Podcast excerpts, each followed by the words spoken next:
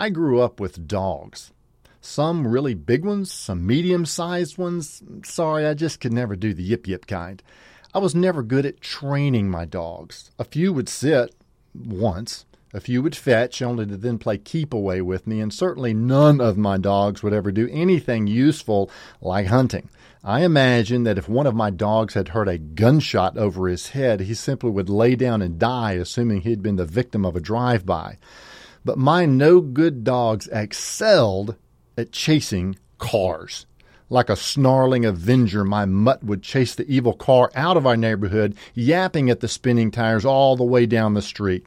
And I'm pretty sure that some of my dogs that ran away actually got in the way into the path of an oncoming. Well, that's just too unpleasant to think about.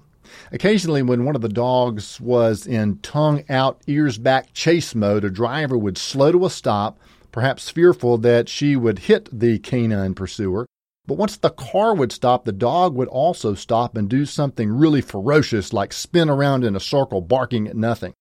Unlike a jungle animal stalking its prey, there was never a final pounce, chewing off the tailpipe or biting a hole in a tire.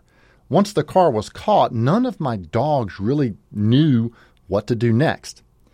You know, sometimes people saving for retirement remind me of one of my dogs. Now, please don't be offended. These were really cute dogs. Besides, we both know that I'm not talking about you, right?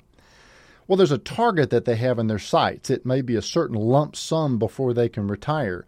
It may be working to a certain age, or it may be becoming eligible to collect the company pension.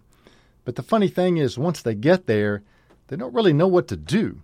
They don't know how to translate a lump sum of money into a monthly stream of income, at least not in a fashion that will provide them adequate income and safety and the promise never to run out of that money. Are you one of those folks with a plan to have a certain amount of money by a certain age, like a million dollars by 60? Well, if so, that's great.